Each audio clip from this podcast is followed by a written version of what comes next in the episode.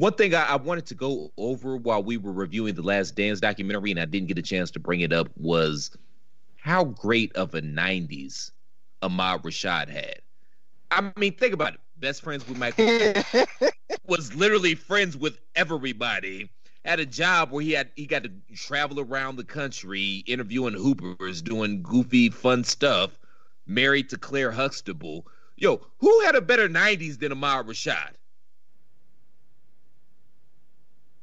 Bill Clinton. Bill Clinton did have a good '90s as well, but was it better than Ahmad Rashad? But um.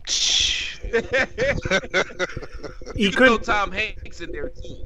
Listen, he had the heavyweight title of you know actors right then. You know his back to back performances in Philadelphia and Forrest Gump, and then yeah. he had stuff like he had the belt. But did they really have a better '90s than Ahmad Rashad? Ahmad Rashad no, couldn't uh, pronounce Ahmad Dwayne was... Shinsis. Neither can you, sir. Dwayne, and now this week, Dwayne Shinsis. Dad, there's a dunk from the King's Center with the flowing hair. Dwayne.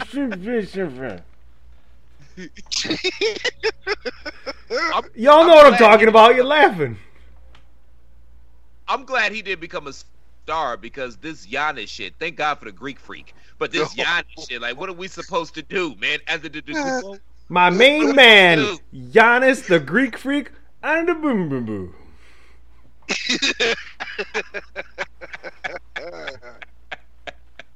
Shout out to shout out to the Greek freak on the boom boom boom. That's good shit.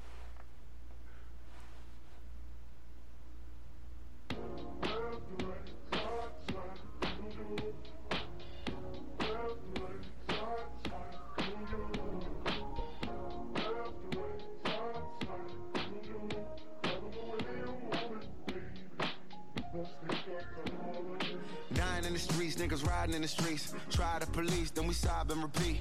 I done seen this like a hundred million times. Seen a white ride, get a black nigga shot. Strap full of yes, cause a pig finna ride. Blasphemy, yes, they ain't asking for God. They ran through the stars, they ran through the spas. It's hard to get mad when it's mad niggas gone. Yeah, no fear of the law. Lights turning off, niggas head coming off. Yeah, nigga ran through the yard. Flight club gone, ain't there taking off. Brazilian we are, we still them all. My dog got looted, said it's fair, but it's hard. America is gone, and here are the results. I'm trying to move different, but to where? Cause I'm lost. Left, right, side, side, oh. Side, side, oh.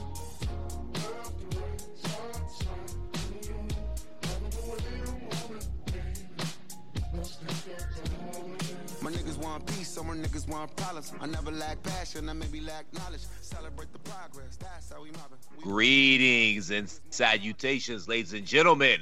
Welcome back to the hottest new pod on the scene, Three Man Weave. Three Man Weave is brought to you by the good folks at Chairshot Radio Network in conjunction with thechairshot.com. Always use your head. And we implore you to use your heads and think about it. What's your favorite website to go to on a day in and day out basis? We already know it's the chair shot. I'm going to answer it for you. Pornhub. So the best way to make sure that we keep providing this, you said hold up. No, I said Pornhub. Oh. oh well, what's your second favorite website to go to? we, we're. God damn it. Just make sure you go to ProWrestlingTees.com forward slash the chair shot and pick up an official chair shot t shirt. If you enjoy the content that we provide day in and day out, show us a little bit of love. We've got a t shirt for everybody here. And go to ProWrestlingTees.com forward slash the chair shot. Please and thank you, thank you, and please. I'm Mr. Velvet Pipes. Thank you, sir. I'm Mr. Velvet Pipes, Christopher Platt. As always, I'm joined by PC Tunney and making his triumphant return to the three man weave. Mr. Raymond Cash. What's happening? Uh, I, you, you want to know? Want to know a real? This this this dates me a little bit. Uh, but, you want to know a real good porn site to go to that's free? Tumblr. Yeah, that does date you a little bit. Yeah, that's cool. That's cool. Yeah, sorry. Yeah, my bad. My bad. Shout out. What's happening? Shout shout out to your shirt, by the way, man. I, I meant to bring that up in uh, before we started recording, but that's a that's a nice shirt there, sir. Appreciate that, man. Appreciate that. Had to represent a little bit. got a little hookup on a, a nice little price on it. So you know, Nice. for those nice. of, for those of you who can't see, it's uh, got all the faces of all the unfortunate uh, men and women of African descent uh, murdered or gunned down or kneeled on by our law enforcement. So yeah, there's that. So, gentlemen, yeah, how's everybody doing, man? Happy Father's Day to Ray, and yeah, man, y'all, y'all, everybody doing all right? The dream, brother. Uh, I, look, I just had a whole, I just had a whole ass holiday. I can't complain too much. Tell us fair about, enough. Fair Tell, enough. tell us about your Father's Day, Ray. Okay, so I woke up. So I now Ray started went off to well. piss. Um, back in the. No, I'm just playing. Can I can I pull up? I don't know what no, um, I don't know what show this is from, but someone said, "Tell me about your day," and they said that, and they go, "Stop." That's how every fucking day begins. You wake up. That's the beginning of every motherfucking day, and this guy went off about. That's that's how you start every day. You wake up. I'm sorry, it just hit me. Yeah, pretty much. Wake up. Um, what what did what does Wayne say? Uh, wake up in the morning, take a piss, and thank the man. Uh, Um, I but mean, uh, no, shit. uh, we uh, It beats the alternative, right? this is true. yeah. Is true. Um, no, but my my kids, um, we had a big cookout uh Saturday. Grilled like had a, a big uh Mexican dinner cookout, grilled shrimp and fish and not fish, but um chicken and beef and made tacos and queso and just had, had a blast. So yeah, it was awesome. I didn't do shit Sunday. So yeah, that's that's that's what you want as a dad, not to do nothing. The whole the whole job of a father, they say, is to protect and provide. No, it's to do the most stuff possible with the least effort. That's the job of a father. That's the job of a man. yes. This is the this is what a man is made of. Do it all without doing anything. Yes. So you're a Mexican food guy. Is that your go-to? Well, I'm. I mean, I'm. I'm a Texan, so I was born with Mexican food, and so in, in barbecue in my veins. Uh, yes, I love me some Mexican food, but actually, my favorite food is Italian. Ah, interesting. Oh. BC, what's your go-to, man? I don't really have a go-to. I, I, I like a whole bunch of different kinds of food. It's it's funny you brought up Italian, and I, I golfed with my dad yesterday, and then we went out for lunch afterwards, and I had some arancini, which is like risotto stuffed with. It's a risotto ball packed with mozzarella inside, breaded and deep fried, and it was so fucking great. Um, that's what I had for lunch, but our our appetizer was um, blackened pork belly bites and oh my god it's the best thing ever. My dad had never had them before. I had had them at the place we went to and i'm like listen i'm ordering these. Try one. And he ate half and i ate half. Uh, he loved it. So broaden your horizons when it comes to food folks. Uh, i've i'm such a I've, I've called all of our shows food shows because it always comes back to food. You know i love food. So yeah i mean that's great that you're out in the grill getting it done for the fam. It, it always seems to bring everybody together. The smell the feel what's going on mm. the kids like it they see dad dominating the heat and making great food There's I love nothing like that smell on the grill, man. Like there's just something about smelling that grill and that meat cooking on that grill. It's just yeah, man. Yeah, man. And, and the cool part about it was all of us had put our hands in something. It's like Nice. even even my daughter was actually, even if it was just stirring the beans or putting tortillas on the griddle to make sure they're brown, like just the smallest thing. Uh, it was it was cool. It was it was a real family effort, and oh my god, look, you know we all we all think our own shit don't stink, but like my shit was good yesterday. This is what- Ah, i'm sure it was nice, nice, nice. So in order for Father's Day, I made a uh, Father's Day gumbo, and I've I've almost perfected the cheddar biscuit. So the first time I did it, the seasoning was a little off. This time the biscuits didn't rise the way that I wanted to. Like they look weird as hell, but they taste good. So I think the third time that I try to do it, I, I've got it. I'm, I've got it down. I know exactly what I got to do. Because this time I think I added a little bit too much milk. So the problem was, you know, when I tried to go and make the biscuit, it was too Soggy. watery. Yeah. Yeah. it was too soggy, so that's why it didn't rise like it was supposed to rise. But taste wise, it was it was in there like swimwear. So yeah, so shout out to my gumbo and my cheddar biscuits. Are we just shouting out our food? That's what we're doing. I mean, we could, but I don't think anybody would listen to the podcast. But yeah, if you got a, a favorite dish that you want to shout out and put yourself over, go for it. Well, PC, can can we just do a, a, a tight forty five on food? Forget the sports for a day. I am so down. You don't have to ask me twice. I have so many things to say about food.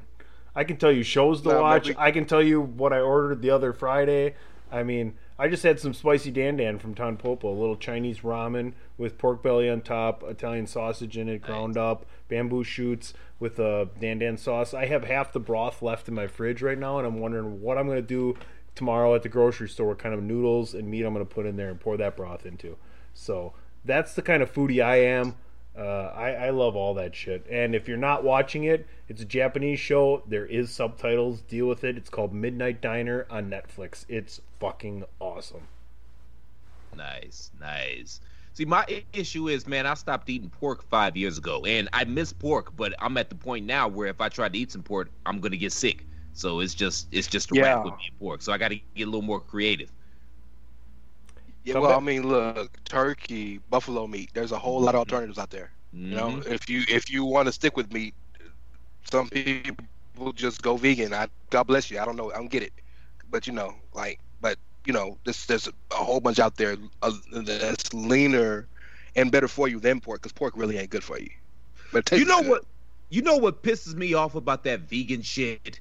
Because they try to act like it's normal shit. Like they'll give it names like, oh, oh, vegan pizza or vegan tacos, and it'll be like, you know, sawgrass and wheat dust, and and and you know what I mean, and fucking uh uh, uh shrubs. And the You only know what I thing, mean?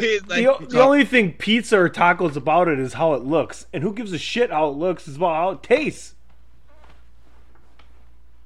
Uh, Yeah. The one that got me is my favorite. My my, my favorite go to food is uh, buffalo wings. of Any type. I'm a buffalo wing connoisseur. These fools got cauliflower buffalo wings, and they they look they're cauliflower, but they look just like the buffalo wings. And it's no, I don't want that. I want food. Give me some meat. When it Yo, comes to the buffalo cauliflower is not bad though. Like it's actually tasty. I mean, I, I but if you got your mouth set for some meat, you want some meat. Like it is what it is. But buffalo cauliflower ain't bad. When it comes to proteins, the only suitable replacement I've had is uh, portobello mushroom cap burgers instead of burger burgers, but it's Okay. still not like beef, right? For me, I've had cauliflower noodles instead of like the actual whey protein kind of thing going on with the noodles for those of the who were like uh, celiac disease and can't have like breading and things of that nature. Um, that's excellent. The cauliflower noodles are fucking phenomenal. If I want to uh, get away from meat, I'll just make a, a pot of beans because you get your your protein and whatnot. And I mean, obviously, there's no meat. But well, when I cook my beans, I, I have like a smoke. I'll, I'll throw like a smoked turkey neck or a smoked turkey leg or something like that in there. You, know, just are anti-pork because pork goes with beans, brother. I can't eat pork, You PC. gotta I will slowly, get sick. slowly come back just a little bit into the beans. I You'll will be get fine. sick. That's okay. You're willing to risk Are you that. gonna hold my hair? Are you gonna hold my hair while it's coming out of both ends, sir? No, because I don't not. think you will. No, I won't. Both of them though. You're right. Yeah. Where would I stand? Where would I stand for that? I had a pizza probably about two years ago, and they accidentally put some pork on there because my pizzas I'll get like ground beef. And I mean, accidentally 'cause it's coming out of both ends. Where do I a dog for, stand? Like five days. I, I don't know. what- Well, uh, you know, well, you're probably not gonna wipe want to wipe my shitty ass. I so thought I was just holding your hair. Now I'm wiping your ass. I also want to know is where to stand. Why don't you stand in the uh, turkey line so we can get some turkey sausage? I'm here. I'm trying to help you. Just tell me where to stand. Pork is delicious, though. Shout out to all the pork Mm. eaters. Mm-hmm. It's delicious. I miss it. You should. I do. All right, we won't just talk about food. Let's talk about sports. Uh, let's do it like this. Sports, sports, sports, sports, sports, sports, sports, sports. TheChairShot.com. Always use your head. Most definitely, the first thing we want to talk about today is something that we hoped we wouldn't have to talk about anymore, and the fact that NASCAR had decided to ban Confederate flags from the tracks and everywhere that they were, and you know, obvious move. Good for them for taking that step. But the news is that a noose was found in the garage and the team garage at the track of Bubba Wallace, who is a black NASCAR driver. Obviously unacceptable, ridiculous, and I'll echo the sentiments that I heard this morning on Get Up from Stephen A. Is I'm not mad. Uh, this person's just showing their ignorance. I mean, it's NASCAR though.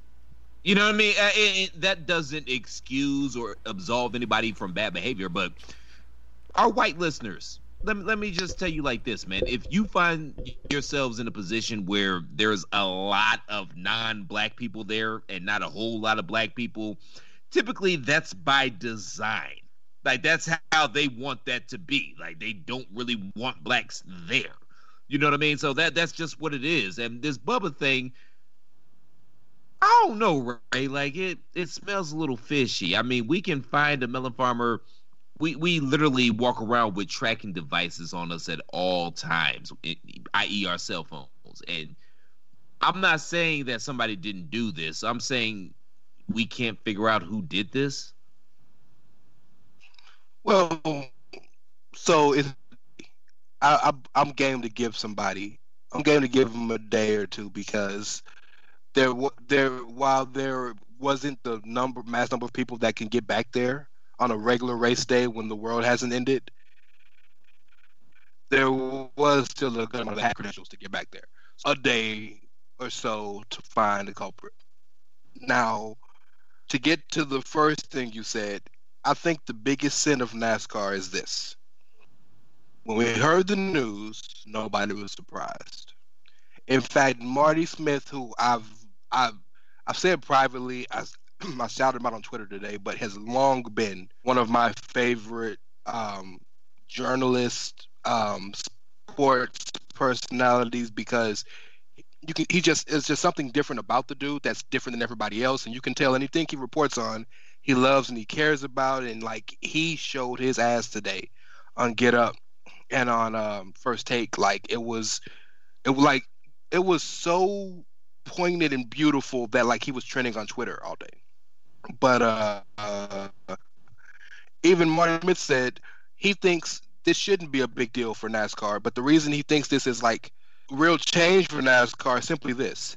Had this happened in the past, it wouldn't even have been announced. It just would have been swept under the rug. So that at the very least shows you that they're aware and they're trying to change. Which is I'll never I never admonish anybody for trying to change, but your point is extremely valid.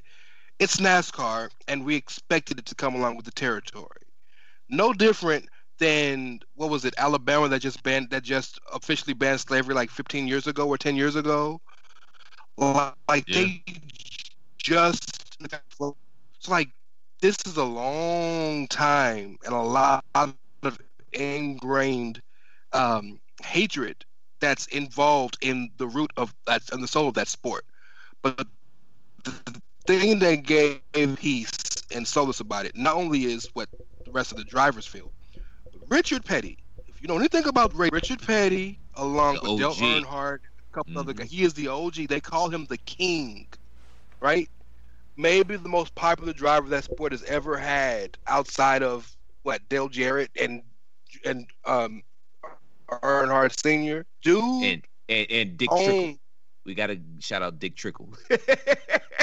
I didn't I didn't know that that Mr. Trickle. Okay, So, um, in order, it's going to be Petty, Earnhardt Sr., and Earnhardt Jr. is probably the third most popular. And then you got like Jeff Gordon. yeah, I was about to say I- like Jeff I- Gordon might break into that top three as well. I would agree. Well, you got to remember, NASCAR fans don't like Jeff Gordon because Jeff Gordon is completely opposite of NASCAR people. That's true. That's true. um, but uh, um, but uh, sorry, my daughter just threw me off. Um, No, and let me let me say this, man, while you gather your thoughts.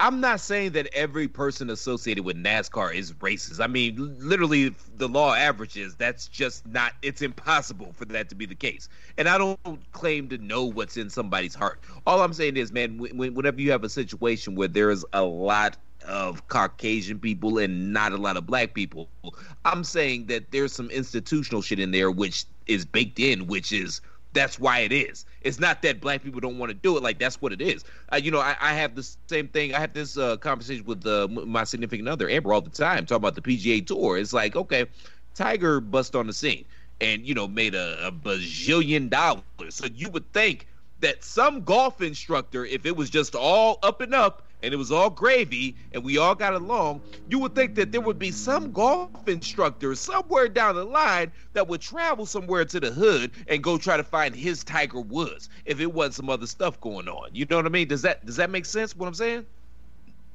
yes on the level, but no from a reasonable standpoint because the reason why, the real reason why black folk don't play golf, and there's institutional racism and all this, but the real reason is it's expensive. I But was, that's my point. we've But that's talked- my point. right. You've Go talked. ahead. You've brought up this point before, right?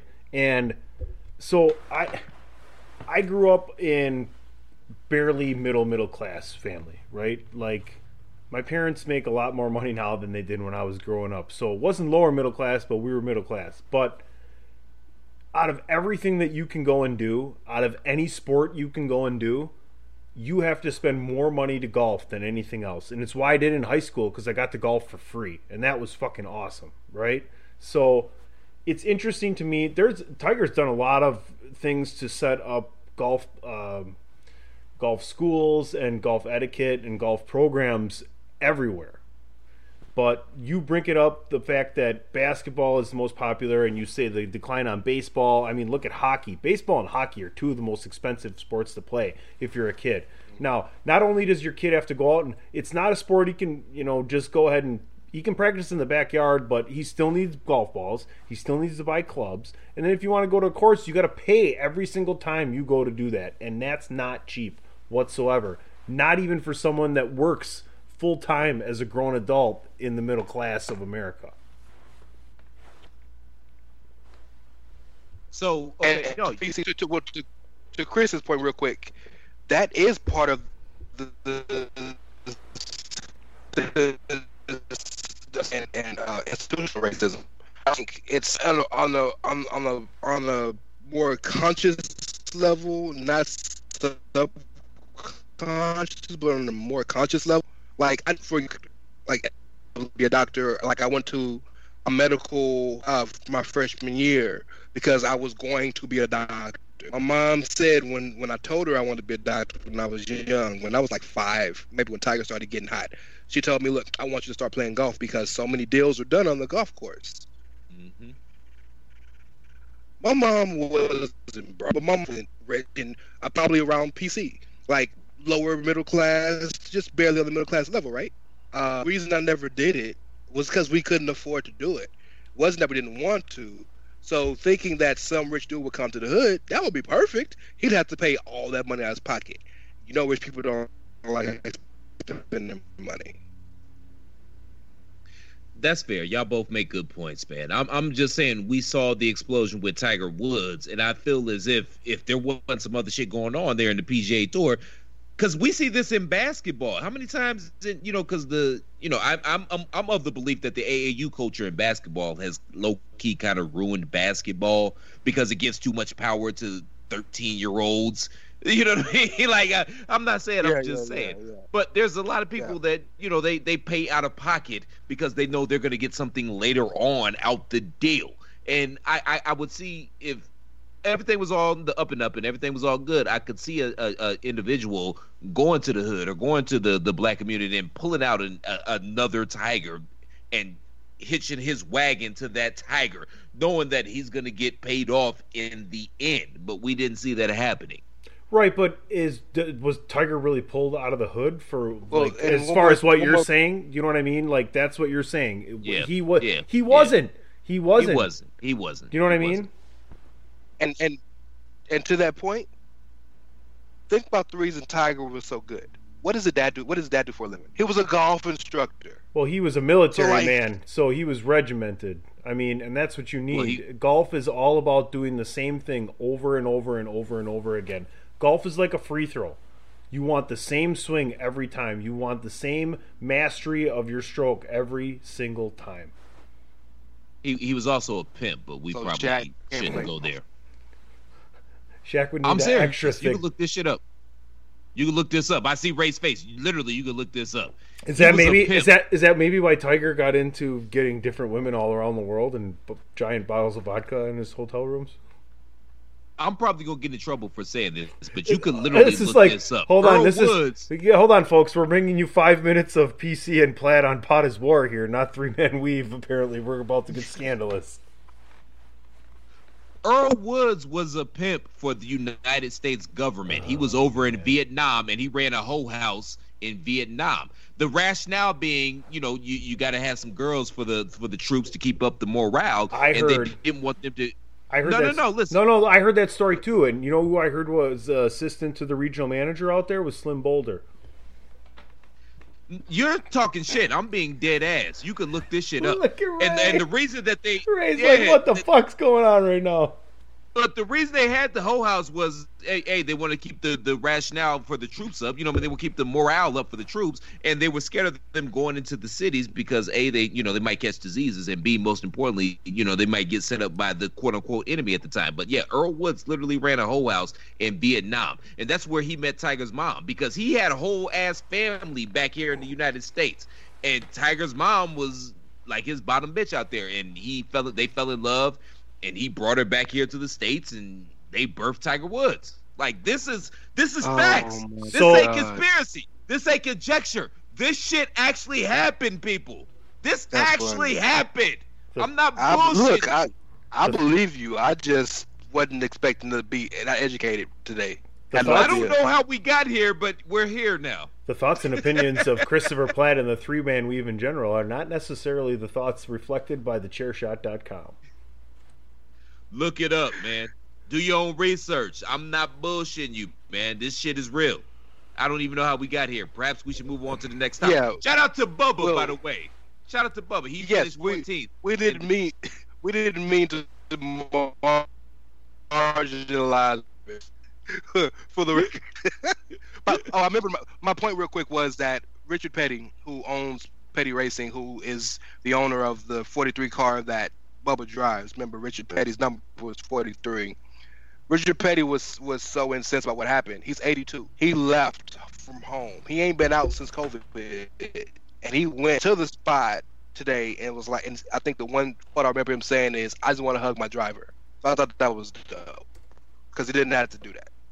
Yeah, man. Shout out to Richard Petty. And shout out to Bubba Wallace, who finished 14th at the Geico 500 that happened today, actually, where they finished it up today. So shout out to Bubba. Shout out to Richard Petty. And shout out to Earl Woods. I mean, Let's take a pause for the cause briefly here as everybody regroups. Promotional consideration paid for by the following. Sierra Hotel, India, Echo, Lima, Delta,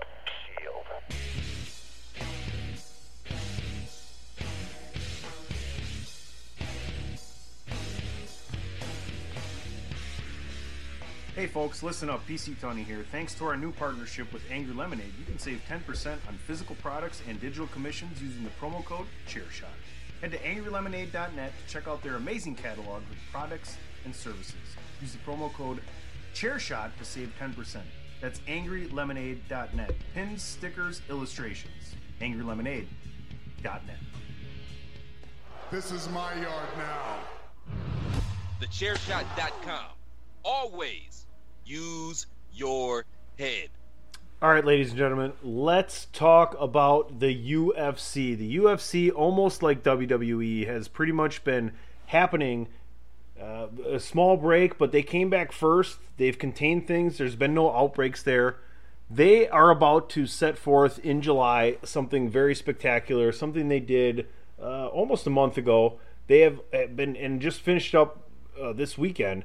Is they had four different fight nights in four weeks. Now they're going to do three fight nights in eight days, starting with UFC 251, headlined by Kamaru Usman defending his title against Gilbert Burns. You also are going to have Volkanovski against Holloway and Petr Yan against Jose Aldo. That's a stack card for the pay per view. I expect tons of buys, but that's a Saturday. We're going to move forward to July 15th, middle of the week. You got Calvin Kattar against Danny Ige and Frankie Edgar coming back against Pedro Munhoz. I'm sorry, I'm reading this right now, folks. Please bear with me because I, I, didn't want to have to write it all down. Couldn't want to, didn't want to mess it up. And then finally, finishing the next Saturday, Figueiredo against Benavidez. Eh, You know, in between here, we got a whole bunch of other fights. Robert Whitaker is fighting. You got Shogun Rua. Nog's coming back. Antonio Nogueira. You got Alexander Gustafsson returning against Fabricio Werdum. As I love pronouncing all these phenomenal names that happen in the UFC. did well. Rey, You did well. talk to me about what I just ran down and what they're going to do within eight days. Platt, this is on Fight Island, brother. Eight days, three different fight sessions. They're going back to the full size octagon. I want to start with Rey first. Can, can we please give PC an ovation for being able to pronounce all those names? That was impressive. You don't say you. I mean, you say I'm just as good as Joe Rogan does. So I mean, you know. And I'm, Um, and I'm drinking. And Well, he's Joe- high, so Joe No, high. yeah, it's all the time. Yeah. not like this, though, but like that probably for the show. Oh, oh, oh, the good stuff. Um, so what I have what I have appreciated about these kind of um, contained shows that they've been doing is because they were they were not able to have shows. They just got fights on top of fights on top of fights on top of fights on top of fights, and a lot of these fights that are, are, are that are a lot of people you might not know off top, but are amazing fighters in ring or in octagon. That UFC for 251 card is stacked. Like the two other fights you didn't mention are uh, uh, Thug, the Thug Rose Namajunas versus Jessica Andrade, and Paige VanZant is on that fight too. Like it's it's stacked, bro. Um, so like I I, I think I, I think it's amazing. Um, I think the Fight Island idea is hilarious still, but you know, what can you do? Go ahead, Platt. I know you're dying to talk about Fight Island, and you got you got three different fight nights in eight days. Yeah, and to, to Rey's point before we Platt, you go. I'm sorry. I'm really sorry. I want to I want to I want to hit this one. You got you have the best amount of fight, the best quality fights here. Even though we've had really good quality fights in the states, while they could do what they could do there, here you have international travel available now right? There's a lot of people that can't get into the United States right now that couldn't fight. So you make it out in Saudi, out in the Middle East there, off the off the islands there, or whatever they're doing on the island, and people are more ready to get there, able to come. you know, I I understand the UFC's not their ideology, but their what could I say? Their rationale for continuing to fight during the pandemic because I get it. Nothing else is going on sports wise. So why not throw on some fights and maybe you could pick up some fans that weren't necessarily into your product and there's no other sports going on. We're all thirsty for sports on obviously. So yeah, so maybe you'll pick up some fans and they'll be like, okay, this is cool. I can I can rock with it. So yeah, I, I understand their rationale. Do I think that Dana White has come across the best or during this whole thing? Of course not. But he also came up with a genius idea. It's utterly ridiculous, but Fight Island is genius. So I say everybody's pound their head when I go to Fight. No, I, I agree with you 100%. How many people ask to fight on Fight Island? Like, I think I'm going to buy 251. I mean, the main event is ridiculous. Uh, Daniel Gibson's last fight, the way he fought, was phenomenal. I, I fully expect the winner of this fight to, I don't know, uh, who's who's there next for them. I mean, Conor come back maybe. I don't know. What what do you think? So Khabib, I've got a- Khabib will be the next ahead, guy to come back. You got it. No, I've got a couple of more ideas in regards to Fight Island. So, how about you know, as the fighters come to the ring, they come to the ring on rafts. off the water, Oh, and maybe we put like some uh, some torches or some flames in the water, so they like they're need- they're coming off now the we need water in the lifeguards.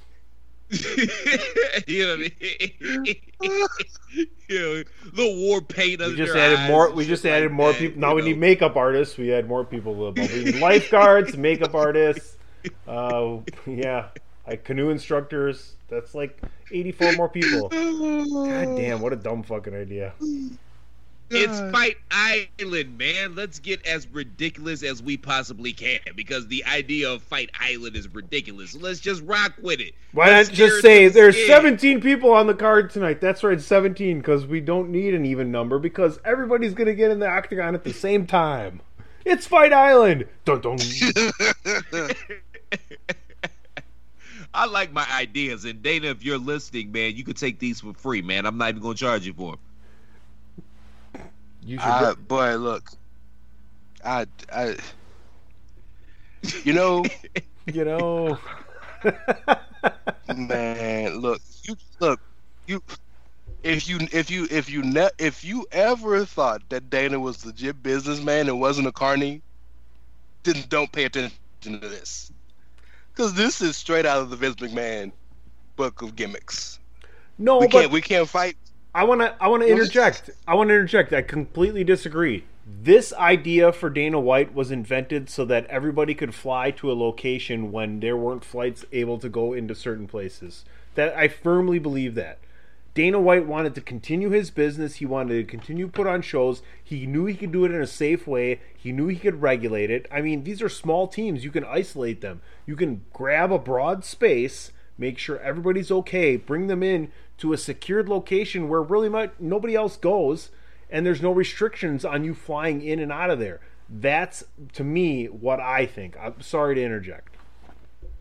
No, you're Can good. I, I apologize, Rey. Can I say this, man? Can we get this shit out the way? I've been saying this on every platform that I've had since I've had platforms, and nobody wants to talk about this. Dana White is not the head of the UFC. Dana White has the UFC in the same way that Stephanie McMahon Helmsley was head of Raw. He gets a W two just like the rest of us at the end of the year. Did you say He's Stephanie the McMahon Helmsley UFC. gave head on Raw? Shut up. Uh, I, I, so I have to disagree with you on that. Is he the owner of the UFC? No. No. But the owners of the UFC, but the but no, but the owners of the UFC do not have a a. They don't do anything. They're silent owners. But Dana So sets up the isn't one of card. those companies They- they- where they the put- owner is the CEO. They put the money up though, man. He's the pro- Dana's the money up. promoter. Dana's the main man. He's he while Vince McMahon owns everything and sets everything, other people own UFC and Dana White they trust him to set everything. He's in charge of Yeah, what's like- going to yeah, happen. Like uh like Kurt Angle was the general manager of Raw. It's the same thing. UFC is owned by Oh. William Morris Endeavors, which is the the highest and the top age. Does he get specific agency instructions in sometimes from them? Yes, but he he's the guy out there making things happen. I got you. I got you. I got you. I the got you. It's No. like it's like No. P Diddy and Ciroc. No, P Diddy doesn't own Ciroc, but he's the the face of Ciroc. It's the same thing. Same thing. Dana Dana White is like Michael Eisner, the guy who is the CEO of Disney. Disney. Does he own it? No, but he is the he is the boss. Nothing happens. He is the, the be all end all of decisions. Dana is the be all end all of decisions, and he also is a co-owner of the company, and not like a little bit. He owns like ten percent of the company. Ten percent. You can't be the boss if you ain't putting up the money, Rey. You Let's put that. it this Man, way. see, you, Let's put it this way. Look at it though. You gotta look at it realistically. Dana White is the general manager of an NFL team with a hands-off owner. I like that. Yeah, I, I I I like that better. Yes, you can't be the boss if you not putting up all But the at the same time, he's Yeah, a general manager that owns a percentage of the team. he does. and I, and I, and I The best- agree with you, Platt. The, the boss is the person that makes the decisions. It doesn't just have to be the person that makes the, that, that puts up the money. That's a benefactor. the boss is the guy that puts up the money because at That- the end of the day, if they want something done, they're the one that's writing the checks, so it's gonna get done. It's written in his contract that he's over the company. until he does don't is the until they he does something that they don't like and they pull his coat back a little bit and then he got to do what they say to do. You can't be the boss if you not financing the shit, man. You just Well, That's then, just how then no, then there's then nobody's a boss in the in the in the United States then because all these people, all these major companies have CEOs and yes. and boards Yes. and all these. So, so Yes. the CEO is the boss of the company. I'm not disagreeing with what you just said. Yes, that's my point. He That's who has the the he's the CEO. He who has the goal makes Dana goal. is the CEO go to of the U- Dana is the CEO of the UFC of the Ultimate Fighting Championship Incorporated. Dana White is the CEO and promoter. So you don't think he's going to make a decision that the melon farmers that's put up the money are going to disagree with? You don't think he you, you think he's able to do that? You don't think Yes, I do. when Since he started, Okay, since let- he since he revived the UFC, he has worked autonomously. let's let's end this conversation like this. The people who obviously own the majority share of the UFC believe in what he's doing. Okay, and here's my point in case he p- tries to put together the best fights. He gives bonuses for spectacular finishes, best fight of the night, things of that nature. That all happens. He because he ain't writing the checks, man. He doesn't give bonuses. He's not writing the checks. you're not helping yourself right now. How am I not helping myself? because he same is thing. the one who implemented the system that they support and he's the one that sets the fights he tells them what they should or shouldn't do and he knows that he needs better fights as opposed to the best fighters fighting each other to gain sponsorships much like what happened on saturday night okay curtis blaydes dominated alexander volkov in a 3 versus 7 heavyweight title fight or not title fight but rankings fight okay Blaydes is a phenomenal wrestler. He just sat on top of uh, Alexander Volkov, who's six seven, by the way, a gigantic Russian with great punching power. He just took him down and, and laid on top of him for three rounds. Is he Volkov, related to Nikita? no, stop. Volkov got a few blows off in the fourth round, looked kind of good. Only round he won. Blaydes went back to do the same thing. Now, granted, he was gassed giving his interview at the end.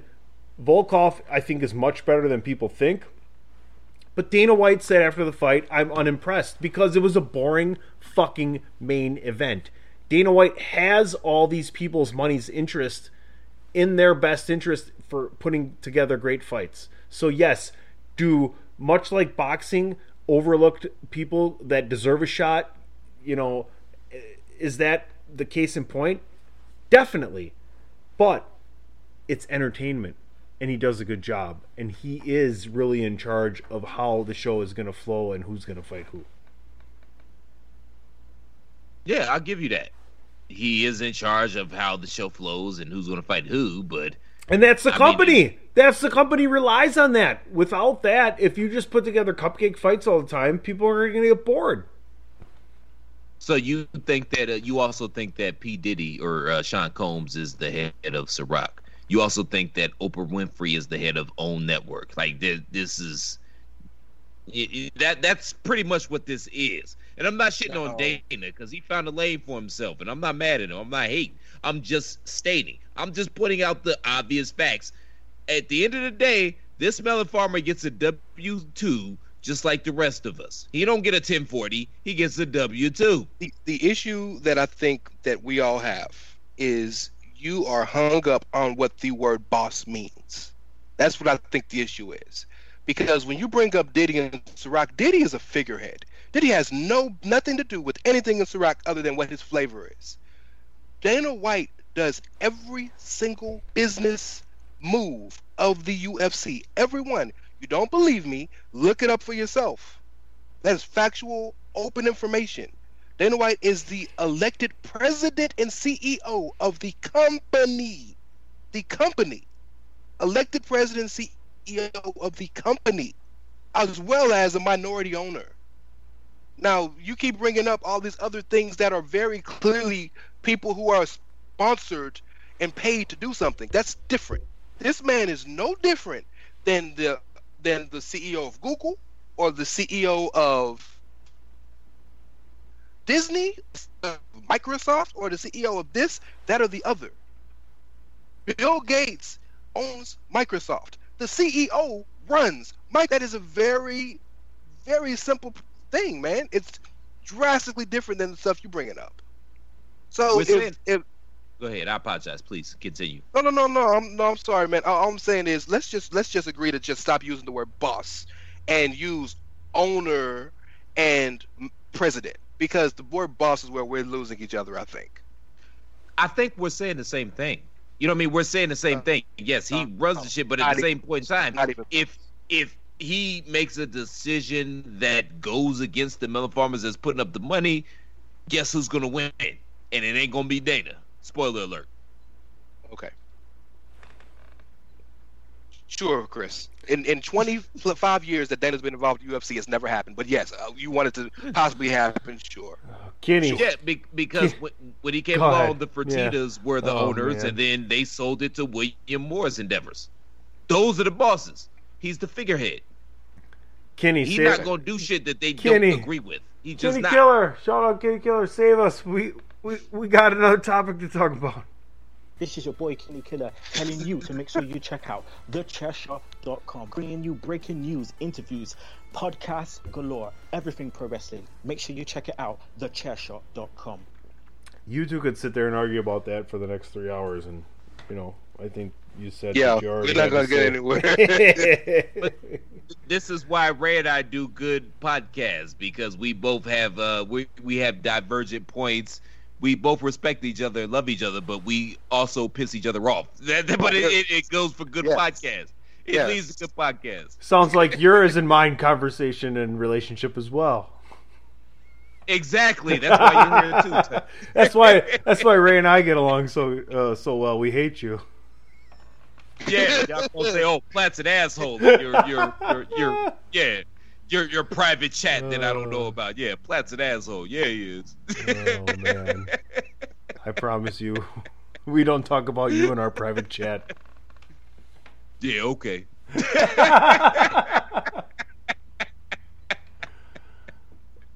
All right, let's let's let's get on to a topic and it, let's make it brief because I want to talk about the seriousness of the fact that there's not going to be a baseball season this year, right? They're not operating together in good faith.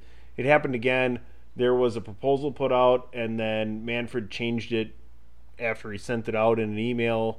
Uh, you guys' thoughts? Rey was on this from the beginning, uh, and Platt and I weren't quite listening to what he said, but I don't think we were quite quite quite catching on to what he was saying at the time. So Rey, like, just go back to where your initial opinion was and and what you had thought, and and we missed.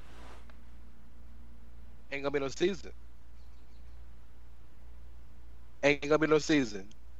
You have a season, a, a sport that has a season built on 162 games, and you're involving sponsors. You're involving television networks. There's so many things involved, and this is a collectively bargained sport. So, by play has to agree with, which is run, which which the MLB is essentially the 30 owners, and they have and and the uh, um, Manfred, I think is his name, right? Rob Manfred. Yeah. The owners want their money. The players want their money. The owners aren't going to get, get their money because they already lost over 100 games, right? The players say, You already got all the money anyway. Pay us what we owed. We'll do less games if you pay us our full salary. Well, no, we won't do it because if we give up something, you should give up something. This is our livelihood. If we, if the players don't get paid by the Major League Baseball, ninety-five percent of the players ain't gonna get paid. The owners missed this entire season. They still billionaires. It was never gonna. So it's the it, it. This is a the richest game of chicken you'll ever. This is why in our lifetime we've seen three work stoppages. Is this will be this be the third in baseball, or just the second? They were I'm close. thinking They were it'd be the fourth, right? No, no, no. Then for baseball, they were close in the early 2000s, but it didn't happen. The only one we've seen is 94. 95. 95. 94, yeah. 95. Yeah. Or 96. Yeah, no, that was 95, right? Yeah, but 94. 94, 95, 94, so whatever. 94, Yeah. 94. So just But I- I 94. remember, hmm? just I, I remember Baseball happens in one Yeah. year. It was 94. Yeah. Yeah. Thank.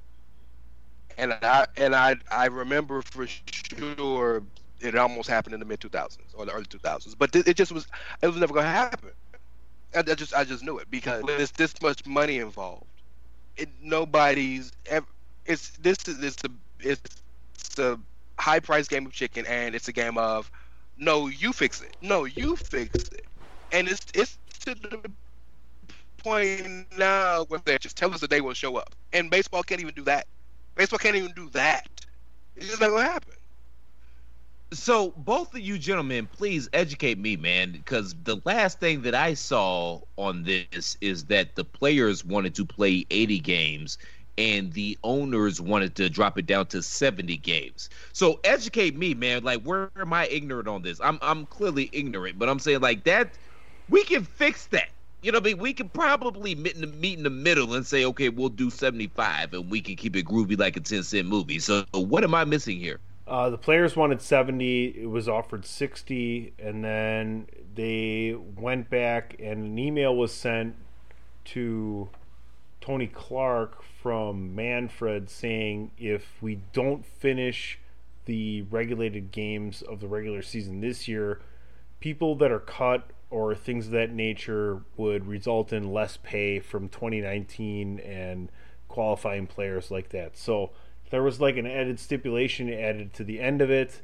Uh, after there, everything was over with. It was like, okay, we're good. And then five minutes later, there was extra shit sent over. So, it, to me, they're not going to have a season. Just don't have a season. They are the league most affected by this because of the timing. Besides college sports like college basketball, um, but because college basketball is not going to continue. They were like three days away from. They, they were not three days away. They were the day of starting the tournament. It was St. Patrick's Day, right? Because you had the play-ins on Tuesday and Wednesday, and they were right there. Um, but They, they were in the middle of conference tournaments. Yeah. yeah, so, but major sports, everybody else ha- is come back or has a plan to come back. We've talked about it, right? Baseball needs to just they're they're they're, not it's not going to happen. The owners should do something and just give a players part of their salary and that way they're going to be okay until they come back and start at the regular time. Don't not shift the baseball season. Baseball more than every other sport relies on weather. Because mm-hmm. your locations are set. Your locations aren't set up in golf like to appropriate the seasons for weather. And for football, it doesn't really matter because you can have champions as far north as Green Bay outside, and you know, I mean, Miami. there you go. Well, the Dolphins haven't won in a while, but you know, Yeah. And I've said this on these airways before, and you know, baseball is uniquely positioned, and I think that their players' union has more leverage than some of the other unions because kind of what we were talking about earlier. You know, it, it, it's expensive to play baseball up front. So, with the exception of the Latino brothers that are out here, most guys you got to have some paper to play baseball just because it's expensive growing up. So these guys aren't thirsty as opposed to maybe the NFL or the NBA where those guys live paycheck to paycheck. A lot of these guys come from socioeconomic Uh, affluent backgrounds, upper middle class type of thing. So they're not gonna be hurting if they don't get paid. So that mean that being said, man, they have the leverage to kind of dig their heels in and get what they want. And if they don't get what they want, they're comfortable with just not playing and just saying what the hell with it. So yeah, I, I don't know where this baseball is going. I know PC, you've talked about this on these airwaves. You don't think there's to be season. Rey, obviously, you don't think there's to be season. I honestly don't know. The thing that I'm looking at more importantly, or not more importantly, but I'm interested to see what happens with NFL football because it, it you know, regardless of whatever's going on, and let let me say this right now.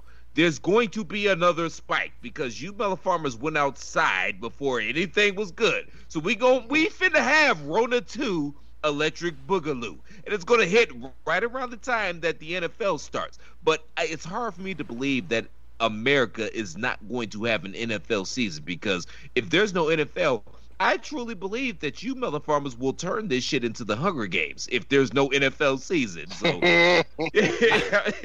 Since the real life purge, yeah. yeah. since we're going to skip the uh, NBA today, uh, I think the thing that fans are most looking forward to is fantasy football coming back, and hopefully there's a season for Yeah. that.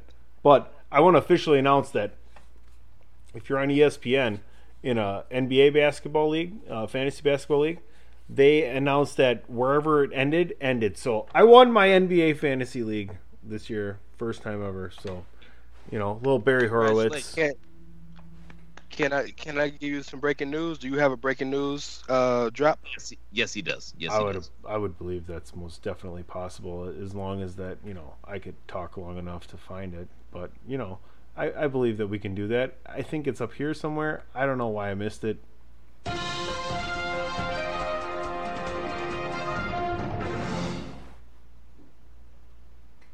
Breaking news. MLB owners voted unanimously to proceed with the 2020 season under the terms of their March 26th agreement with the MLB Players Association. Uh, um, they uh, allows Commissioner Rob Manfred to implement a schedule of his choosing, likely between 50 and 60 games. In its statement, the league asked that the Players Association provide two pieces of information by 5 p.m. Eastern Time on Tuesday. The first being whether players will be able to report to training in their respective cities by within some days, which is by July 1st. So they got to be able to get to their home city by July 1st. The second is, and this is the one where the Players Association is going to fight back, I'm sure.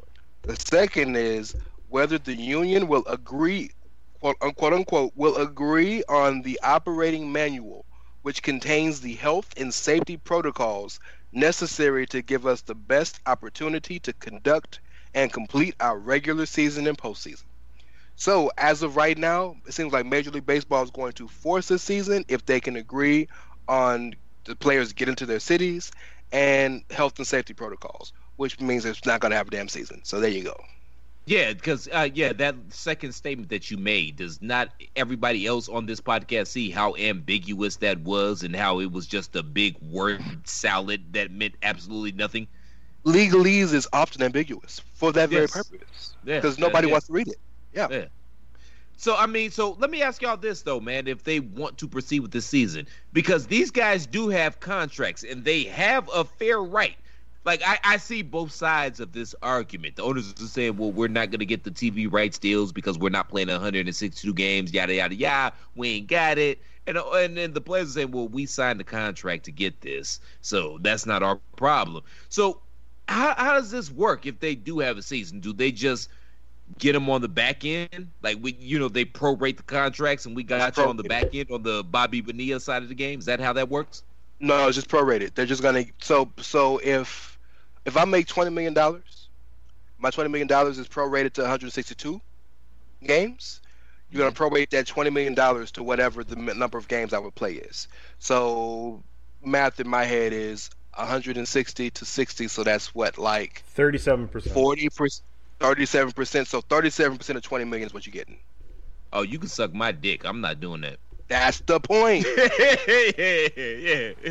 That's the entire point. At the same time, if you're a Major League Baseball player that's been making a lot of money and you haven't really saved anything and you owe a lot because you expected the money to be keep coming in, you're going to take your 3.7 million on your 10 million dollar contract because you need to pay off the lifestyle that you haven't saved up for. That But then, Go ahead, Bray. I'm sorry, and I, I hate to be the integrity of baseball guy, but legitimately, baseball teams don't really get into they stride until game 70 or 80 or 90. It takes a while to get into the stride. If you got a 60 game season, that's not going to be good baseball. And you know that that you kind of go to the point that I was trying to make PC, which is a lot of these guys that play baseball, they come from socioeconomic backgrounds where they come from money because it's expensive to play baseball. So they're not hurting for the bread. They'll be all right. Like they have you know they have enough money where they, they can stick to their conviction their convictions and, and say well no if you're not going to pay me you're not going to pay me. Now that doesn't necessarily apply to the uh, a lot of the latino brothers that come over here from you know they come from a level of poverty that we can't even uh, fathom here in america. So that doesn't factor them into this and i think that's an interesting subplot to this whole thing. But the Miller farmers that I'm sure that are ruling the players union and the players association, they come from a background where they can say, no, fuck it if you're not gonna play me when I'm supposed to get paid, we just not gonna work.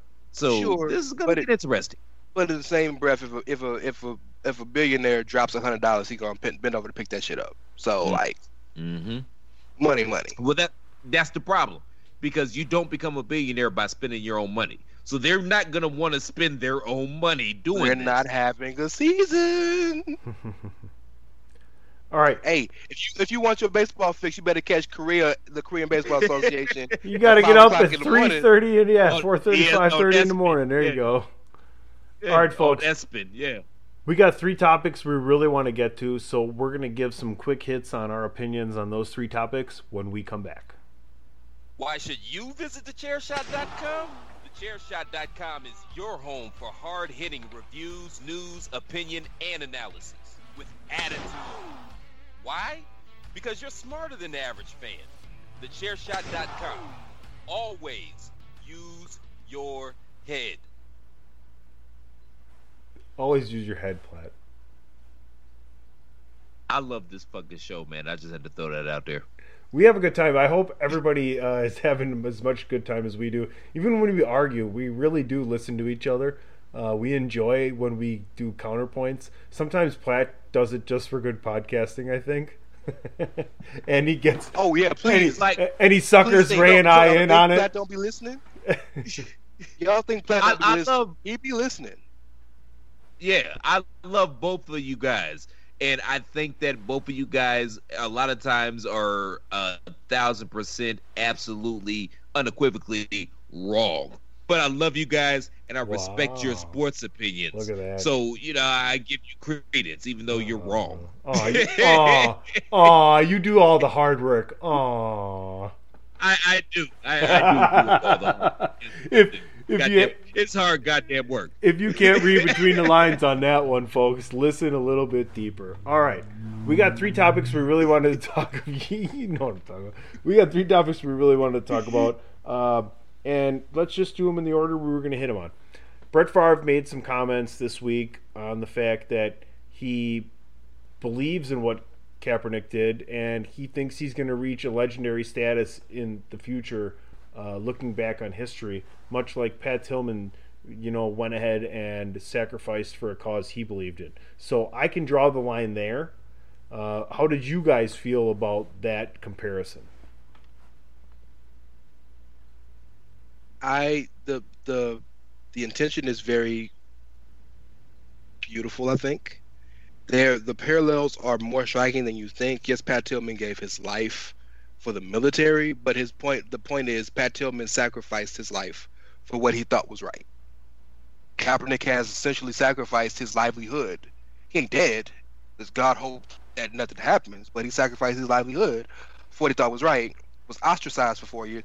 He's more like Ali than I would say Pat Tillman. Sure. Um, But, because foot, he but football wise, where else would you draw a connection? Sure. Maybe you know. that's that's that's Like, all you got. Yeah. I mean, I was like, I it doesn't really make sense, but it does make sense overall. Is that kind of the feeling you had? yeah, but but uh, my last Sorry. quick point is no no that's you're right. My last quick point is Brett Favre sounds like a Warriors fan that became a fan in twenty in twenty fifteen. Like, where were you when we believe was going down? Where were you when Run TMC and and and all these like? I appreciate that you're saying it now, and I don't want to be that dude, especially that black dude, to say, "But you should have been." I don't want to be that guy. If you get there, you get there. But four years, nothing has changed about Colin Kaepernick, Colin Kaepernick's message, Colin Kaepernick's words, or Colin Kaepernick's actions. Nothing has changed. But now he right. That don't feel right to me. But I appreciate the sentiment. it, it's hard for me to say that Kaepernick is this generation's Ali when Kaepernick signed a thirty million dollar deal with Nike. But I'm not fit to be the black guy that shits on Colin Kaepernick on the air. I'm not about to be that guy. And I'm not saying that his message wasn't right. I'm not saying he's he wasn't righteous in what he was saying. I'm not saying that he didn't get blackballed and ostracized by the NFL because clearly he did. Like I mean, goddamn Peterman. Nathan Peterman got a goddamn job. You tell No, me Nathan no. Peterman is a better quarterback than Colin There you go. The Peterman. Yeah. The No, Peter not Man. Peterman. The Peterman. yeah, you're right. You're right. You're right. Yeah, the Peterman. You're telling me the Peterman is a better quarterback than Colin Kaepernick? Like, eh, you know, it's 32 teams. They got 66 quarterback jobs. You're telling me Colin Kaepernick is the 67th best quarterback in the NFL? No, that's bullshit. You, you you can't find me on that. But at the same point in time, I yeah, I have mixed feelings all about that thing. But it's not something that I'm going to say in public because I, I'm just not going to go there. to the, to the Nike point. I I think about that and I think about Stephanie McMahon's statement, which is which she got killed for, but is ringing very true. Philanthropy is the future of marketing. Yep. Yeah. It's all about your brand. And it's good for your brand in quotation marks to be woke also in quotation marks. It's good for the brand. So how many of these melon farmers are doing this because that's what they feel in their heart? And it's not my I can't say what's in somebody's heart. I don't know what intentions people have. But all I've been saying throughout this whole shit, I've been saying the same thing on every platform I have. You're seeing a lot of performance art happening right now. I'm not saying, I'm just No, saying. yeah. Yeah, but the luck we have as a people in this country, look, I'll take it. That's fair. That's fair. But let's see if we get some goddamn legislation and we uh. actually get some actual change as opposed to these symbolic gestures. That's that's all I'm on. Before we move on to the next topic, and not to cut it short, but we're quick hitting the last three. Yes or no? Around the horn. Will Colin Kaepernick ever be on an NFL roster for a regular season game and suit up for a regular season game? Yes or no? My answer is I don't believe so. My answer is no. No. No. All right, let's move on. We can explore that more as that happens down the road. I thought that was a really good conversation. Uh, we're going to touch on this ever more so briefly, uh, just because we all are wrestling podcasters as well, and it is sports and entertainment, and sports is entertainment, and uh, there's been a lot of accusations and things that have come to light about the poor behavior inside of professional wrestling, specifically men towards women. And it's ridiculous, and we've covered it. I covered it on Pot is War with DP and AJ Velaz, and it comes down to personal accountability. Now, at the time, we hadn't known everything. It was Friday afternoon when we were recording, and we didn't think Riddle would have ended up uh, debuting on SmackDown. Now, when a company that knows what's going on fully ends up putting you on TV like that, I like to think that those accusations may have not been true, but I am only assuming and wondering what's going on. This is all alleged, especially for everybody else that's accused and things that haven't been pushed forward. But to me, on opposite ends of the spectrum, it really seems like major corporations, WWE decided to go forward with promoting Matt Riddle, while Impact decided to, and uh, local uh, the, the bar wrestling decided to shut down uh, on, you know, uh, Joey Ryan. To be fair, Matt Riddle, that was taped last week.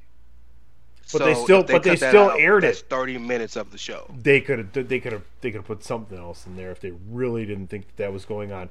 He has a restraining order against it. I'm not trying to defend. I'm just trying No, no, to what present the saying. facts, right? So like I don't want to get I don't want to get called out on this shit. I'm just reporting. you know, Sure, I, sure, sure. and I'm not trying to make light or laugh or anything. I'm just saying I, I, I don't want people's opinion of me and my opinion to be insensitive of this of this subject. No, no, no. And and and and for the record, and I'm about to I'm about to roast these dudes. But for the record, as much as the accuser deserves their right to speak their truth, the accused deserves the right to defend themselves if they feel that they've been wronged. Right? That that is just legally that's the right thing to do. So I, let's say that. I the way TV is done, it's really hard to change 30 minutes of a show. What they could have done that they didn't do, which is probably more telling than anything, it's a big deal. They could have done was put a disclaimer before he came out. They could have done that. But I see your point. Um, men, we need to be better as humans. We need to be better to our women. We need to be better to ourselves. Because for so long, and you you can look at this exactly like you can look at the racial situation. For so long, we as men have dominated the world. For so long, it's been okay to say things and to believe things and to think things and think that ah, no big deal, nobody cares and it's affecting people's livelihoods. I am a father of two girls. I see this more than I've ever seen now because of my daughters. Not only am I a father of two girls, I was raised by a single mother and by my grandmother. So I've been raised by nothing but women. So when you say things like, oh, that girl looks so good, I wanted to rape her, like, that is not a joke.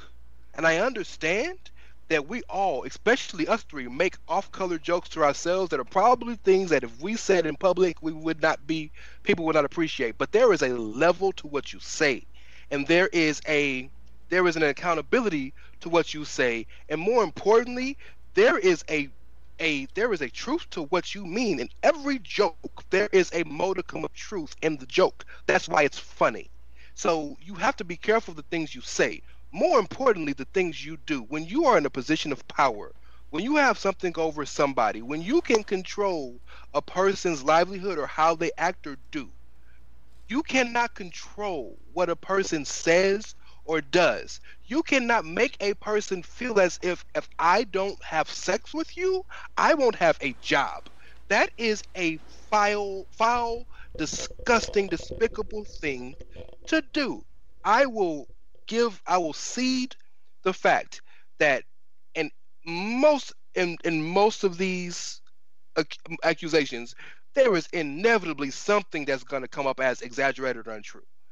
But by and large, if a victim or an, an accuser says something happened, especially when it's sexual assault or rape, I tend to believe them because you can you imagine how hard it is to come forward and say that this person did this to me, especially when you're in the same industry. So we'll talk, I'll talk about it more on my show, Outsiders Edge. We were going to do a show Thursday, and then the David Starr information dropped, and we just didn't feel like it was right. You know, we just didn't feel like we didn't have all the information. We didn't feel like it would be respectful to all those involved. And then next thing I know, uh, over hundred people got dropped. Be better, men. Be better so let me say this. I 1020% agree with literally every single word that came out of my brother Rey Cash's mouth. I totally second everything he said and he put it beautifully and he put it eloquently and i agree with everything he said. So whatever he just said you compare it my thoughts and feelings about what's going on right now. That's how I feel about everything that's happening right now. And shout out to the women and the and some men as well. Absolutely. That felt brave enough to come out and tell their stories. And also shout out to the men and women that didn't feel brave enough to tell their stories, whether they weren't comfortable with sharing that to the public or they felt some sort of a professional backlash that it was going to somehow ruin their position in the industry if they come out came out and said something. So we we you know we got to show them their love as well because we all understand that we all make sacrifices in our professions because we got families to feed and you got to pay rent and you got to eat. You know what I mean? We all make those sacrifices. So you got to be able to understand that for, to a certain level. And my issue with this, and we'll we'll get more into this on Pot is War, which is going to come out Thursday on the Chair Shot Radio Network.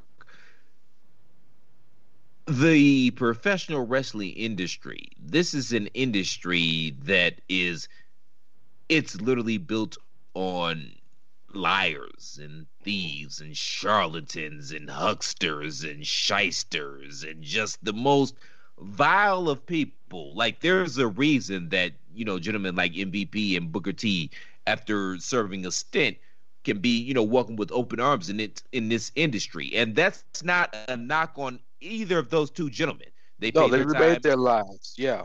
Yeah, there's no that's not a knock on them, man. Like they they took their second chance and they they played it to the limit. But the point that I'm trying to make by bringing those two gentlemen up is that they are choir boys compared to most of this industry. Like that's just what this is and I don't know how you fix this. I, I really don't. I don't know what the answer is. I'm gonna ask the questions, but I don't know what the answer is. What is the answer? How do you fix this? Can I can I make one more point? And I know I know we're strapped for time, PC, but I want to make one more point I didn't make earlier, and I think this is more important than the first point. We as fans, we're we're all shit. And I would say why we're all shit as fans. Yeah. Because we're Yep. more interested in yes, all of us. We're more interested in, Mhm. oh well, I like the clothesline he does and the flippy doos he does, so he couldn't have done it. No. Everybody is capable of doing anything given the situation. Yeah. So, you know, if it it, it it it doesn't matter how much you like somebody, how much somebody has given you enjoyment. I'm gonna shout out my brother Kyle. I love that man. That is my as he is as blood as possible can be. Kyle was the biggest Joey Ryan fan I've ever met in my life. Love that man to death. Kyle cried when I told him what happened. Like he cried. That's how much he loved Joey Ryan. You know what I mean? Now, Kyle is one of these people out here who's saying, "Oh, but Joey, but maybe he no." Kyle threw away his shirt and just accepted what happened and moved on with his life. That's the reason why these people continue to do the things that they, that they do because it's always going to be somebody out here caping for them or defending them. How can you defend what Sammy Guevara said? You cannot defend that. But all over Twitter, all over the internet, it's people saying, "Well, it wasn't that bad. It's just locker room talk." That's what gets people killed. That's what gets people killed. We just talking about women. We're not talking about gay people or our gay lesbians and trans people, or the fact that like thirty percent of trans boys trying to commit suicide or whatever the number is. Be better. It is not hard to be a good fucking person. Be better, man. I agree with what Rey said, man, and we are all full of shit when it comes to this. But I mean, that's the wrestling industry, and maybe we're all culpable because we turn a blind eye. Because I mean, if you, as long as we've been watching this industry, we know that the industry ain't full of shit. It's full of shit, rather, and, and, and we know people that have been in the industry. We know this shit is terrible, and maybe we're part of the problem because we turn the blind eye and we say because we're in love with this art form and we just we turn the blind eye to all the bullshit that goes on in the industry. But I mean, this industry isn't shit. And there's a reason why a lot of ain't shit melon farmers are attracted to this industry and are able to thrive in this industry. So maybe Joy we're the problem. But go ahead. Joey Ryan's literal gimmick was grab my dick and I'll grab your boobs. We missed that? We didn't. We didn't. That's my point. We didn't. We didn't miss that. We turned a blind eye because we love wrestling. We turned a blind eye. So we're as culpable as anybody else. And I'm glad that Rey called this out because we're all full of shit. Point blank, period. That's what it is. We got to do better. And I don't know. Again, I don't know where do we go from here because I, I just don't know. I, I don't know how th- we fix this and how this gets better. I really don't.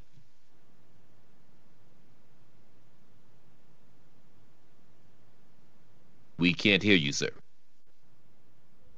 Maybe that's why. The, maybe this better? I'm sorry. I'll finish it like this, and I apologize. And my entire thoughts can be found on last week's DWI podcast, and I'll close this subject with this because this subject needs closing. It's interesting that a major corporation like WWE, and I understand your thoughts, Rey, on it was taped the week before, but if they really wanted to pull this, they could have pulled it and they could have played an old match and redid the show and edited it up, and it would have been fine, right? Went ahead to go ahead with that. So you're going to have that end of the spectrum. And you're going to have the other end of the spectrum with Joey Ryan, right? And unfortunately, I think we can all agree that almost a, a very, not almost, but a large majority of these circumstances are going to be on the sad end and not the false end. Yep. Let let's move on like this, folks. I apologize for the poor transition, but these are difficult topics and difficult times. And our last topic, I want to get a little upbeat for, so we'll be right back.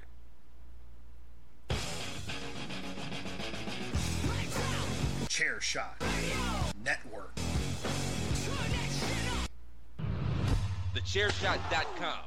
Always use your head. I have to announce to you that I will never retire.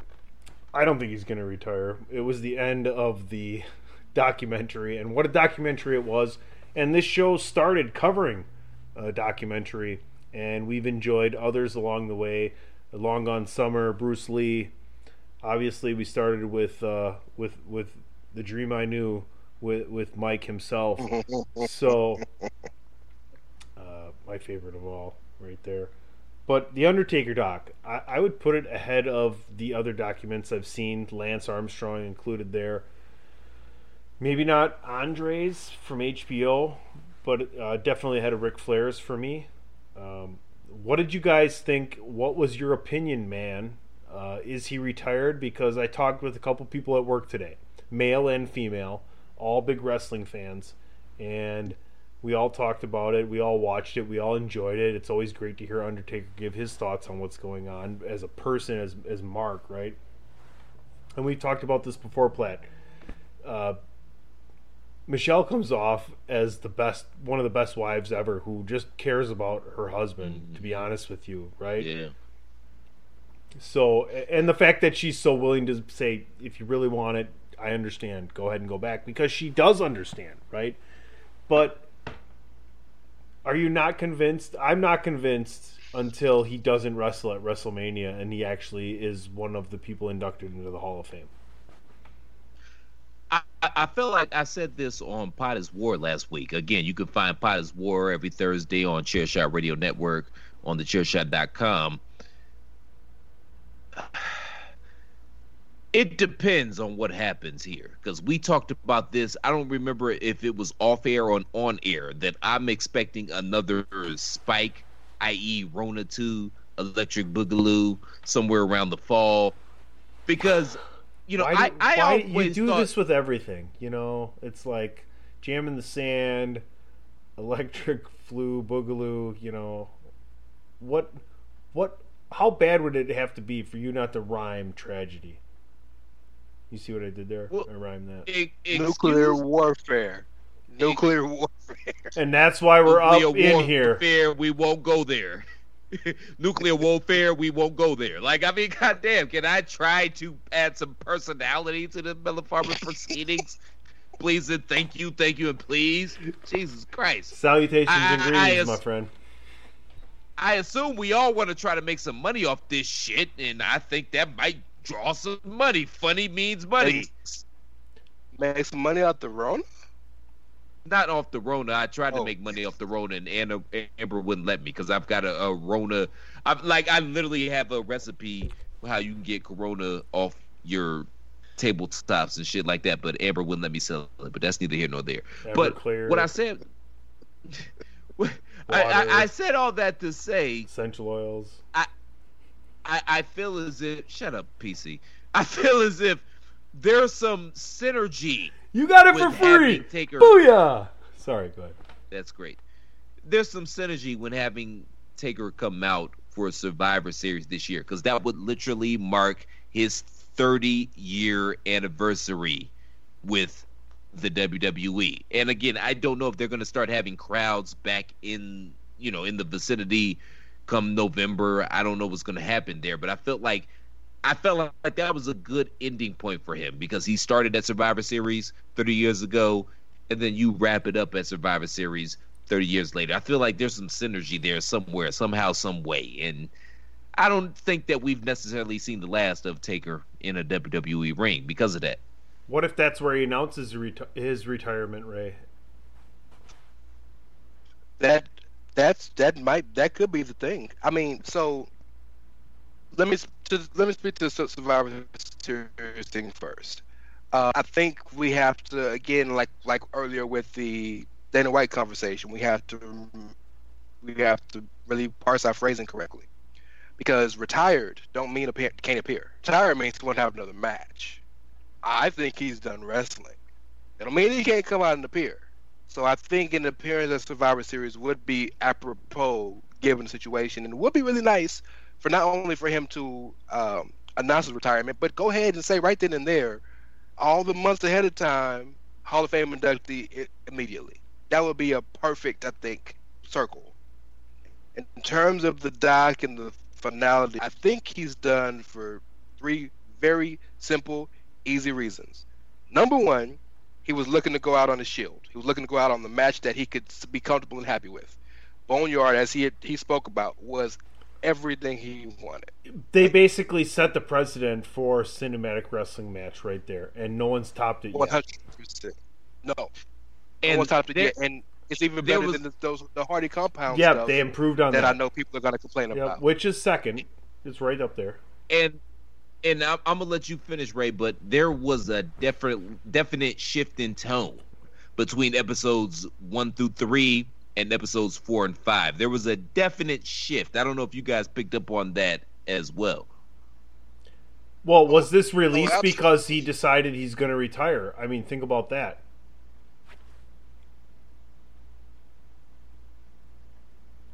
Get shit together, Rey. We can't hear you, brother.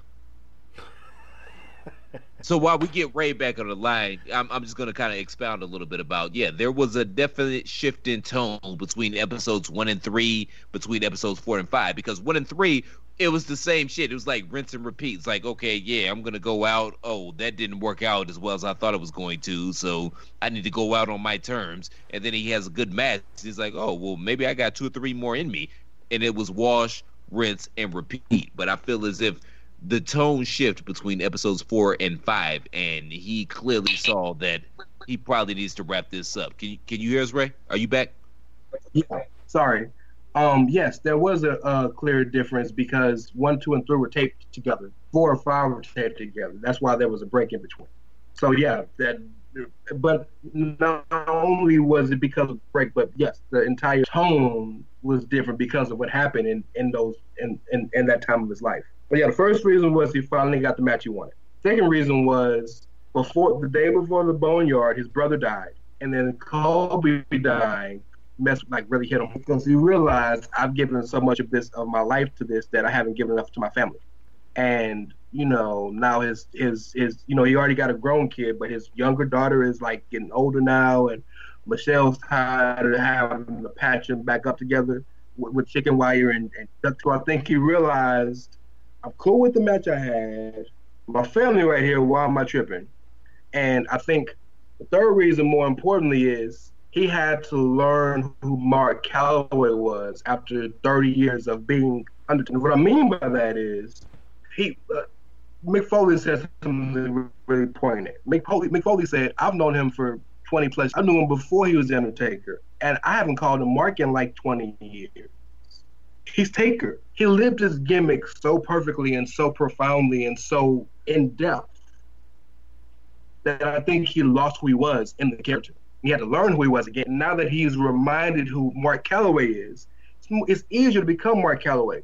That's the reason why when Stone Cold retired, he drove. He would take four-hour drives to go get a burger because he had to lose the the gimmick and find out who Steve Williams was again before he could be comfortable with anything in wrestling. So uh, yeah, I think he's I think he's actually done wrestling, but he'll never stop appearing.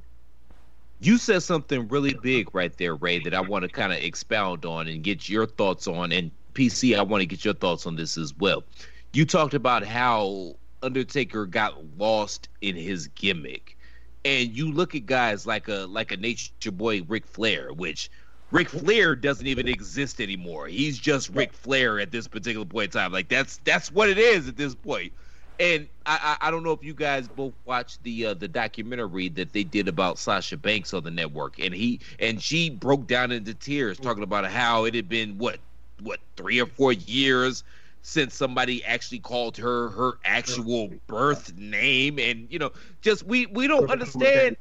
Yeah, and you know that that obviously has to take a toll on a Mellow Farmer, man. Like just mentally, man, playing these two characters and uh, uh, eventually, man, if you do it long enough, you're going to become a caricature of yourself at some particular point in time. And I think that I think Taker is kind of struggling with that. And like you, like you alluded to, Rey, like I think he got lost in the character, and somewhere along the line, he rediscovered Mark.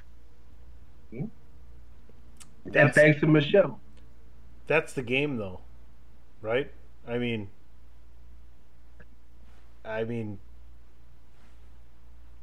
you know, yeah, PC Yeah. Tunney, PC Tunney. Let's talk about that. Yeah. right. You know what I'm saying? Yeah. Like, I get it.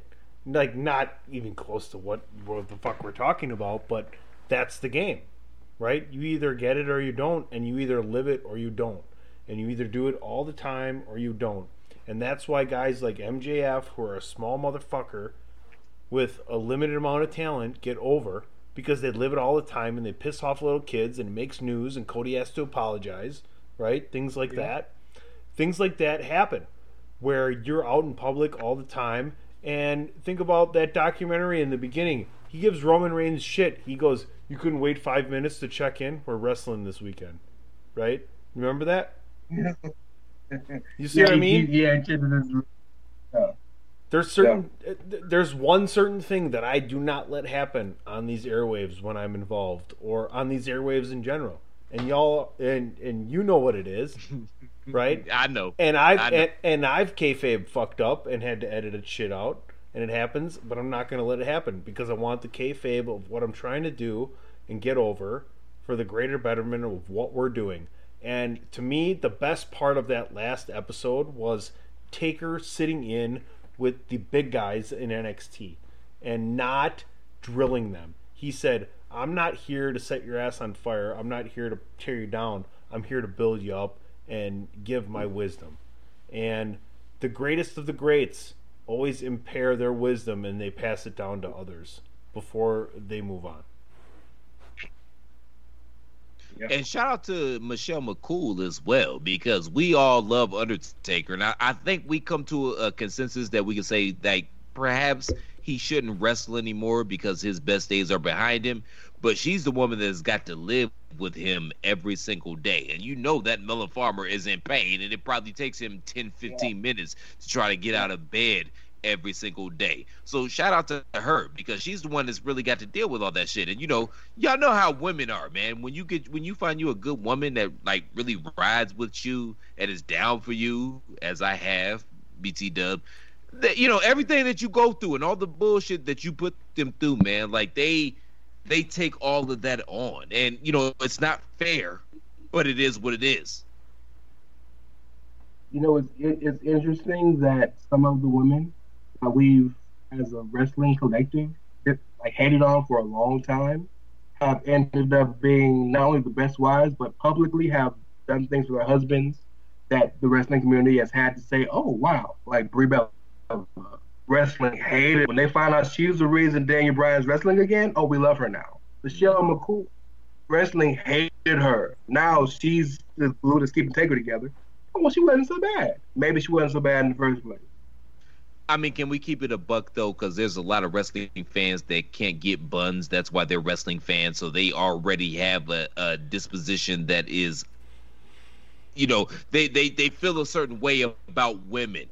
You know what I mean? They like they. I mean, a lot. That's where a lot of this shit comes from, man. Can we keep it a buck and a half? A lot of these fans that's eating pizza rolls in their grandma's basement. This is why I make fun of them because they feel a certain way about women because they haven't cultivated any skills to make women attractive to them. So they blame the women on the fact that the women don't want to sleep with them. What? How does it go? If you can't get buns, then you ain't got none, son. Yeah, something like that. Yes, yeah, yeah. It works. So that that's a lot of the you know. I mean, let's just keep it. A, let's keep it two Virgils, man. That's a hey, Rey got that one, but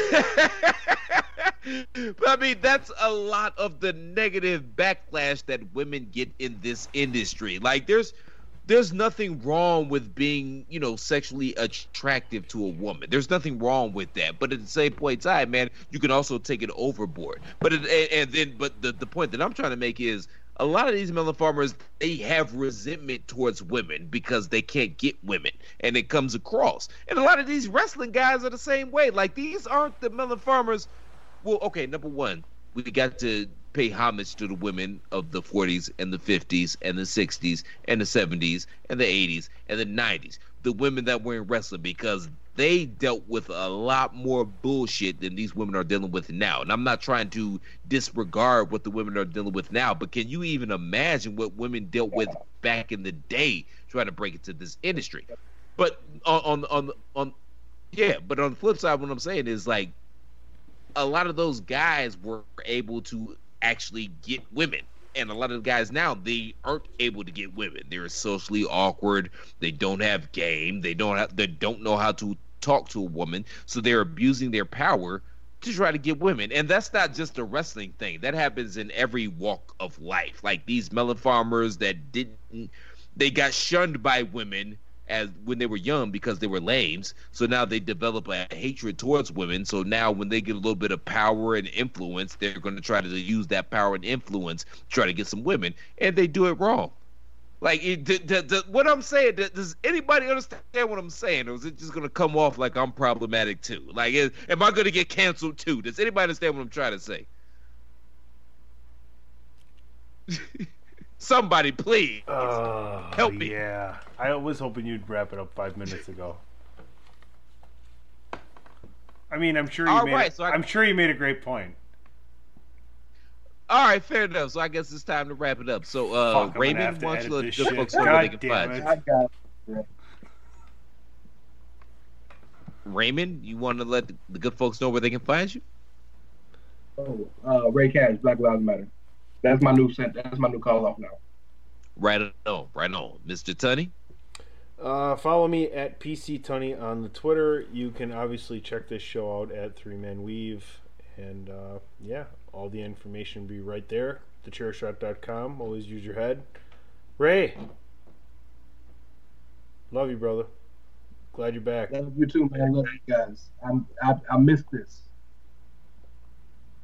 We miss you man and and welcome back. Uh you guys can find me on twitter at the real c plat but uh more importantly man make sure y'all go to prowrestlingtees.com forward slash the chair shot. Again if you appreciate the content that we provide day in and day out with the chair shot make sure we can keep providing that content by going to prowrestlingtees.com forward slash the chair shot and picking up a t-shirt. We've got something for everybody. Hashtag journalism. Jesus did the job. Save tag team wrestling. Baron corbin sucks yada yada yada. Bottom line is, hook us up. Pro Wrestling Tees forward slash thechairshot.com. Please and thank you, thank you, and please. And again, yo, hey man, if you're used to getting women or you know how to get women, you probably don't have to be creepy about getting women. Bottom line is, man, don't be creepy. Don't be a jerk. Don't be super aggressive. Don't try to force anything. How about this? What what what what what, about this? How about you throw it out there what your intentions are and let the woman make the choice. And if she chooses nah, okay, you gracefully bow out. That's the game. That's how this works. I'm not saying, I'm just saying. For the Commissioner PC Tunney, for Mr. Rey Cash, I'm Mr. Velvet Pipes, Christopher Platt. Thank you guys for tuning in to Three Man Weave. We'll be back next week, same plat time, same plat channel. Until then, shalom. Be better. TheChairShot.com. Always use your head.